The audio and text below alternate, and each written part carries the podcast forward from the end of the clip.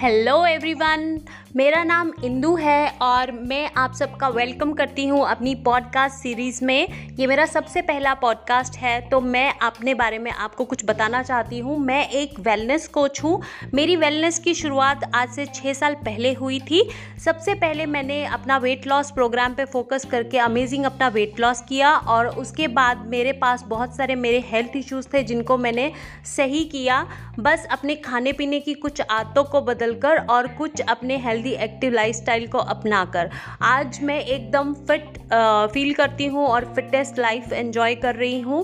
और इन छः सालों के दौरान बहुत सारे एक्सपीरियंसेस मुझे हुए जिनसे मैंने बहुत कुछ सीखा और बहुत सारे डोंट्स एंड डूज मुझे पता चले, जो कि मैं अपने तक ना रख के आप लोगों के साथ शेयर करना चाहती हूँ।